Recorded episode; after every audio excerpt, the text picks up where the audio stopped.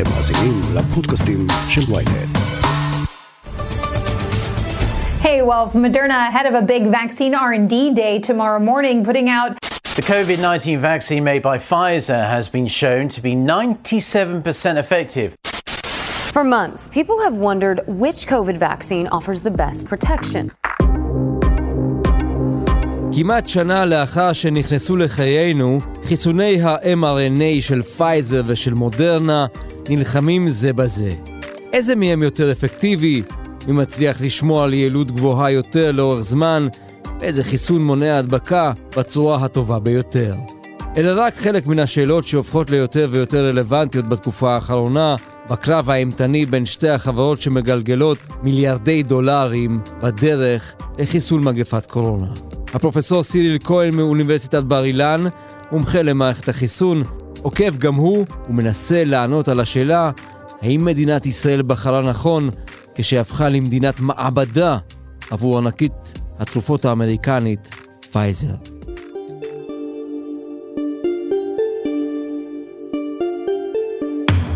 הכותרת, פודקאסט החדשות של ynet עם עטילה שומפלבי. הפרופסור סיריל כהן, בוא נתחיל עם מיתוס. כל החיסונים האלה של ה-mRNA יעילים באותה המידה? תראה, הטכנולוגיה הזאת היא יחסית חדשה כשאנחנו בוחנים אותה ברמה של אוכלוסייה שלמה. כבר לפני עשר שנים היו ניסויים עם אה, טכנולוגיית ה-mRNA בבני אדם, וזה התפתח לכיוון של ניסויים בחיסונים לפני בערך ארבע שנים, והתגלו דברים, הייתי אומר, נפלאים. אחד היתרונות, שוב, של הטכנולוגיה של ה-mRNA זה המהירות בה אתה יכול לייצר את החיסון, וכמובן גם המהירות שבה אתה יכול אפילו לעדכן אותו. ולכן כמה חברות כבר נכנסו לנושא הזה של mRNA לפני כמה שנים במטרה לאו דווקא להסתכל על חיסונים, חיסונים זה קצת הפתעה, אלא יותר הלכו לכיוון של אה, טיפולים כנגד סרטן. בעזרת, הייתי אומר, מחקר במספר מקומות בעולם, הגיעו למסקנה שזה גם יכול לעבוד כ...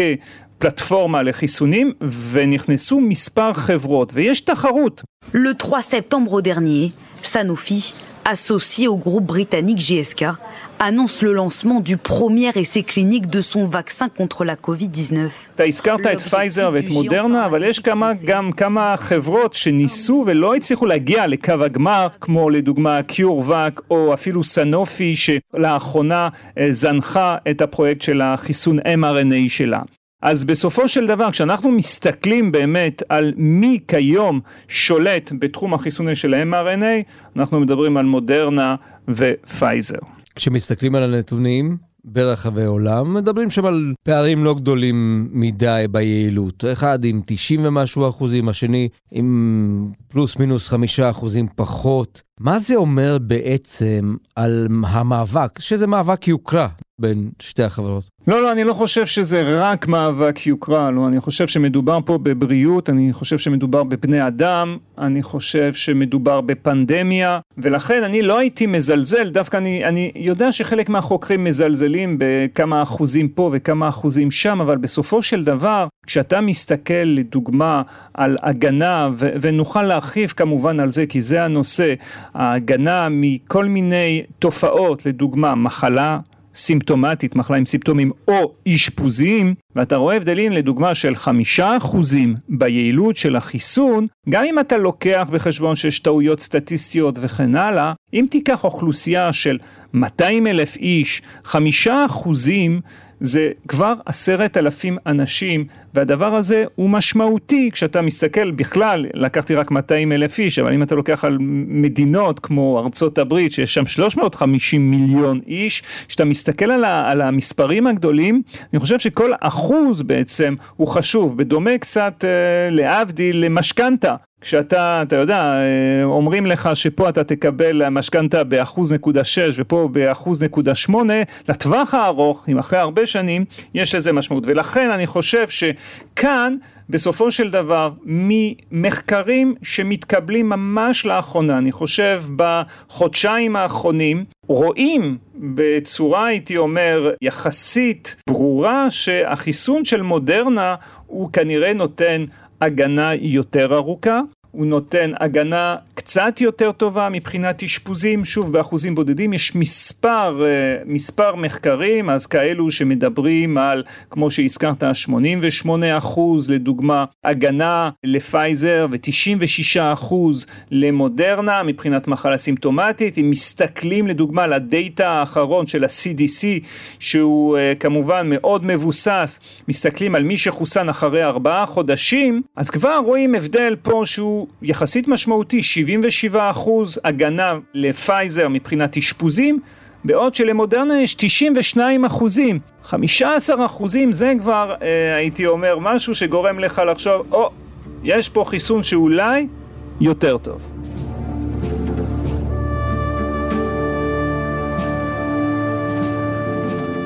אז לפי זה, כרגע, מודרנה היא טובה יותר במונחים של מדע. תראה, מנסים להבין למה, קודם כל. וזה צריך להגיד שאין לנו את כל ההבנה ואת הנתונים, כי האירוע הוא בשיא ההתרחשות שלו. כשאתה מסתכל על הטווח הקצר הם נראים מאוד מאוד דומים. גם צריך לקחת בחשבון שיש עוד פרמטר שהשתנה מאז הניסויים הקליניים וזה הווריאנטים שאנחנו צריכים להתמודד איתם.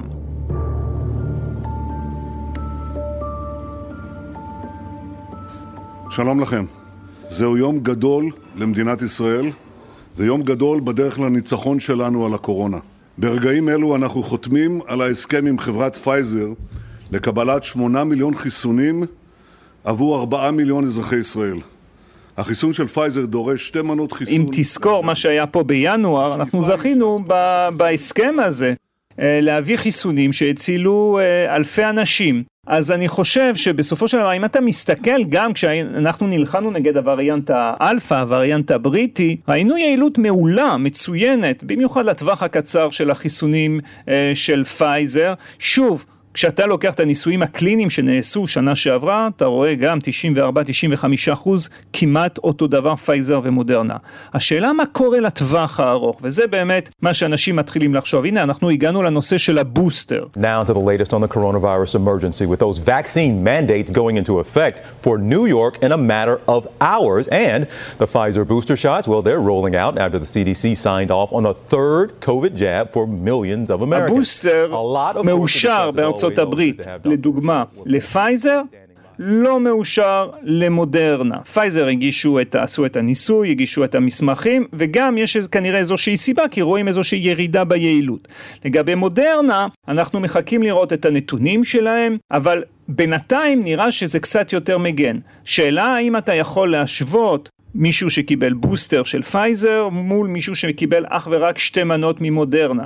מתישהו אני חושב אנחנו גם נראה איזושהי דעיכה של מודרנה. השאלה למה היתרון היחסי כרגע? אז יש כמה סיבות. אחת נראית הכי פשוטה שבעולם ומספר מדענים העלו את האפשרות הזאת זה הכמות שקיבלו כמות שאתה מקבל במנה של מודרנה מול כמות שאתה מקבל במנה של פייזר. שהיא גדולה יותר אצל מודרנה כמובן, גדולה משמעותית. כן, היא פי שלוש, היא בערך פי שלוש מבחינת ה-mRNA. כשמסתכלים על החיסון, הטכנולוגיות הן זהות כמעט. אז השאלה, חיפשו את ההבדלים. אז אחד ההבדלים זה כמובן המנה שקיבלו. יש אנשים שטוענים, ושוב, צריך להוכיח את זה, שהמאה מיקרוגרם של מודרנה המנה הזאת היא יותר אפקטיבית אולי לטווח הארוך מאשר המנה של 30 מייקרוגרם של פייזר. זה האפשרות אחת. הדבר השני זה כמובן ההרכב של החיסון. במודרנה ובפייזר כפי שאמרנו, הטכנולוגיה היא דומה מאוד. מה זה?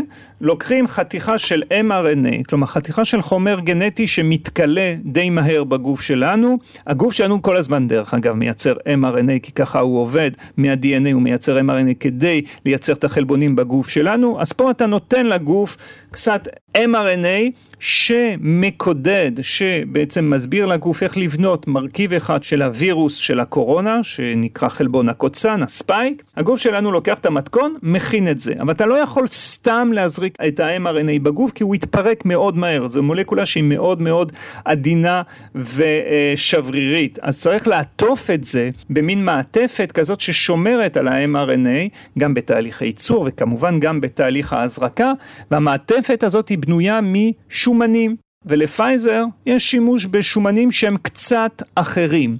ויש הטוענים שאולי אחד מעורר את התגובה של מערכת החיסון בצורה קצת אחרת מהשני. הנושא הבא הוא כמובן אם מסתכלים על התגובה של הגוף, זה עוד לא נבדק, יכול להיות שאחד החיסונים מעודד יותר נוגדנים, ראינו מחקר חודש שעבר בארצות הברית שבדק בצורה אה, הייתי אומר בסיסית את כמות הנוגדנים שמקבלים אחרי מנה של פייזר ומנה של מודרנה וראו שבמודרנה אתה מקבל פי שתיים וחצי יותר נוגדנים. כמובן גם כאן נכנס האם כל נוגדן שווה לשני, יש, אנחנו יודעים באימונולוגיה, במדע של מערכת החיסון שיש איכויות שונות של נוגדנים, אז לא תמיד ניתן להשוות בין כמות של נוגדנים אצל בן אדם אחד לבן אדם אחר, אבל עדיין זה משהו שמבחינת החוקרים, משהו שצריך לקחת בחשבון. דבר האחרון אולי, שמדברים עליו הרבה, זה המרווח בין שתי המנות. בפייזר, וזה מה שעשינו בארץ, בצורה מאוד, הייתי אומר, קפדנית, אנחנו שמרנו על הפרש כפי שנחקר בפייזר בפרוטוקולים הקליניים של שלושה שבועות. בעוד שבמודרנה המרווח בין שתי המנות שהומלץ על ידי היצרן היה ארבעה שבועות. על פניו זה לא הבדל גדול כמה ימים. דרך אגב, גם בארץ אנחנו יכולנו לסטות, בוא נגיד ככה, ביומיים שלושה מהשלושה שבועות לכאן או לכאן, לפעמים בגלל שיקולים של זמינות של מנות, לפעמים בגלל שזה סוף שבוע וכן הלאה. אז בכל זאת יש הפרש, איך שאנחנו לא נסתכל על זה, ויש הטוענים שאולי ארבעה שבועות יותר טוב משלושה שבועות. האמת שיש מחקר באנגליה מאוד מעניין, שמראה שדווקא חיסון של פייזר, עדיף אפילו לחכות שמונה שבועות מאשר שלושה שבועות. מיד נמשיך עם הכותרת, אבל לפני כן, הודעה קצרה.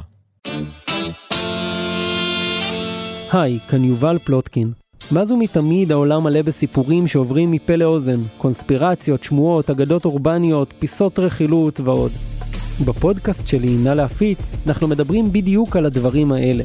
בכל פרק ניקח סיפור אחר, מסעיר ושנוי במחלוקת, וננסה להבין מה עומד מאחוריו. מי האנשים שמפיצים אותו ומה הם מרוויחים מכך. ויותר חשוב, האם הם באמת מאמינים לסיפורים האלה? אז חפשו נא להפיץ בוויינט או באפליקציית הפודקאסטים שלכם, ונשתמע.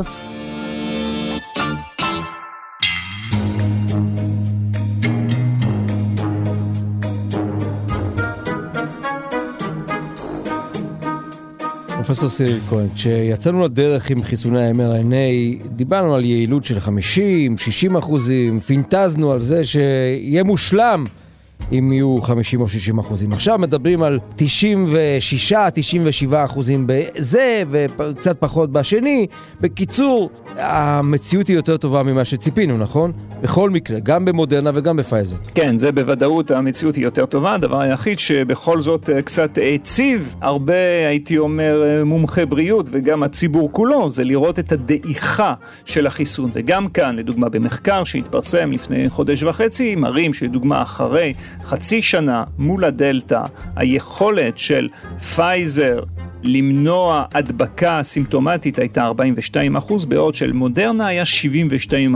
שוב, אני מציע להסתכל על מספר מחקרים, לא רק על מחקר אחד, אבל התמונה הזאת חוזרת. אבל כפי שאתה הזכרת, ה-FDA החליט שמעל 50% אחוז נקבל את החיסונים האלה. זאת אומרת, באותו רגע שיהיה לפחות 50% אחוז יעילות זה יהיה טוב. אז אין ספק שעברנו את התחזיות, עכשיו השאלה זה כמה זמן זה מחזיק.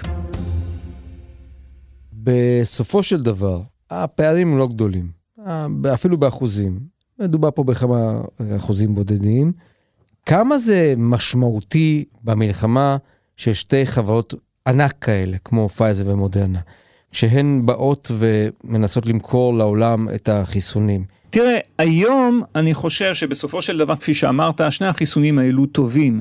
אפילו מצוינים הייתי אומר, גם אם אתה משווה גם לתחרות יש לנו גם את אסטרזנקה, ג'ונסון אנד ג'ונסון, החיסונים הסינים, הם עדיין, כאילו, זה, זה החיסונים המובילים. אז כרגע הייתי אומר לך שפחות, אני חושב שמה שקובע יותר זה הזמינות של החיסונים האלה, זאת אומרת, אתה רואה הרבה מדינות שמציעים גם את מודרנה וגם את פייזר באותה נשימה. זה לא שיש איזושהי אה, בעיה מהבחינה הזאת, אבל השאלה מה יהיה עוד כמה שנים, עוד כמה חודשים. כשהאבק ישקע, כשבעצם נסתכל קדימה לגבי האפשרויות לחסן לא בבהלה, לא במצב חירום, למרות שפייזר דרך אגב קיבל את האישור הקבוע שלו לבני 16 עד 120 מה-FDA. השאלה מה יהיה אז, כשלא נהיה במצב חירום, האם נוכל להיות קצת יותר פיקי, קצת יותר, אה, אתה יודע, להסתכל באמת בציציות של אותם חיסונים וכן הלאה. בסופו של דבר, כל הנושא הזה הוא באמת בהתהוות, אנחנו באמת באמצע אירוע מתגלגל.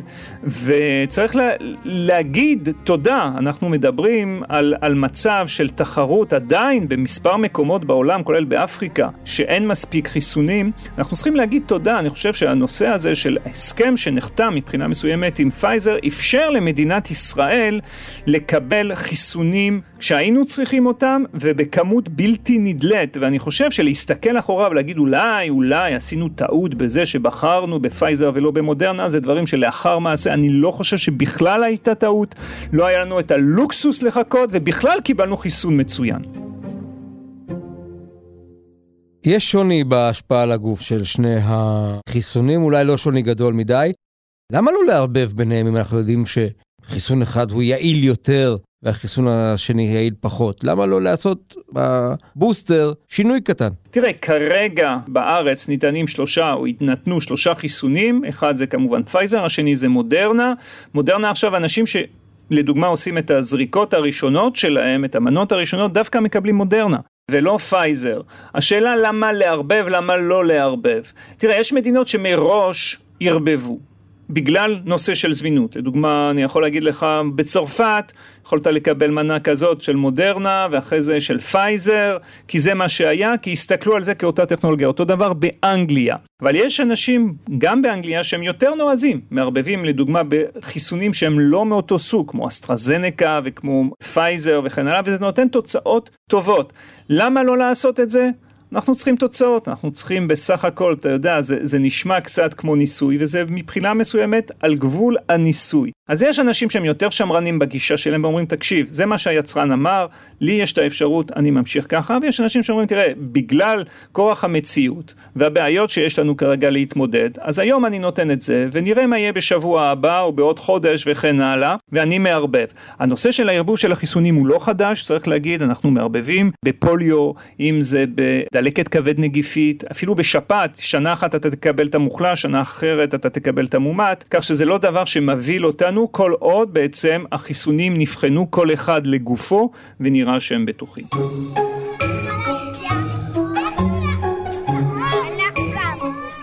טוב, לסיום בואו נדבר קצת על ילדים. איזה חיסון יתאים יותר לילדינו? תראה, כרגע אנחנו מחכים לתוצאות. אני חושב שזה טיפה מוקדם להגיד. אנחנו יודעים שפייזר לפני כמה ימים הגישה את התוצאות של הניסוי של הגיל 5 עד 11. כאן נשאלת עוד שאלה, האם הילדים הם באמת אוכלוסייה שהיא בסיכון? האם יש פה צורך לאשר חיסונים כאלה?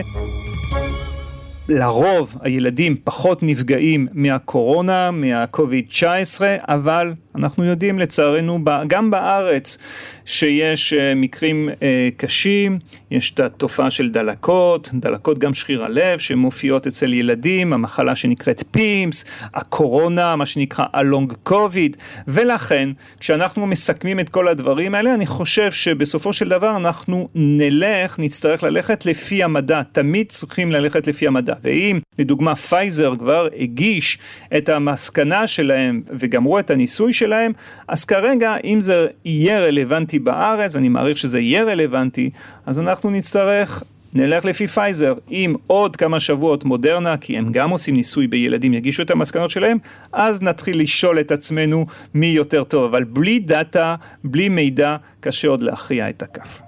הפרופסור סיריל כהן, אוניברסיטת בר אילן, תודה רבה. תודה רבה לך, ובריאות. עד כאן הכותרת להיום. אתם מוזמנים וגם מוזמנות לעקוב אחר הפרקים החדשים שלנו בוויינט, בספוטיפיי ובכל אפליקציות הפודקאסטים באשר הן.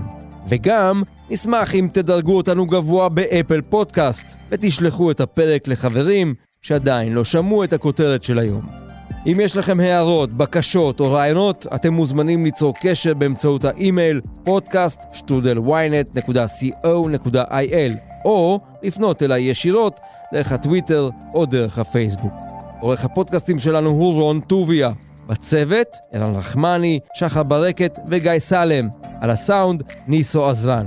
אני עטילה שומפלבי, ומחר סיון חילאי מצטרפת לצוות הכותרת. יהיה מעניין, זה בטוח.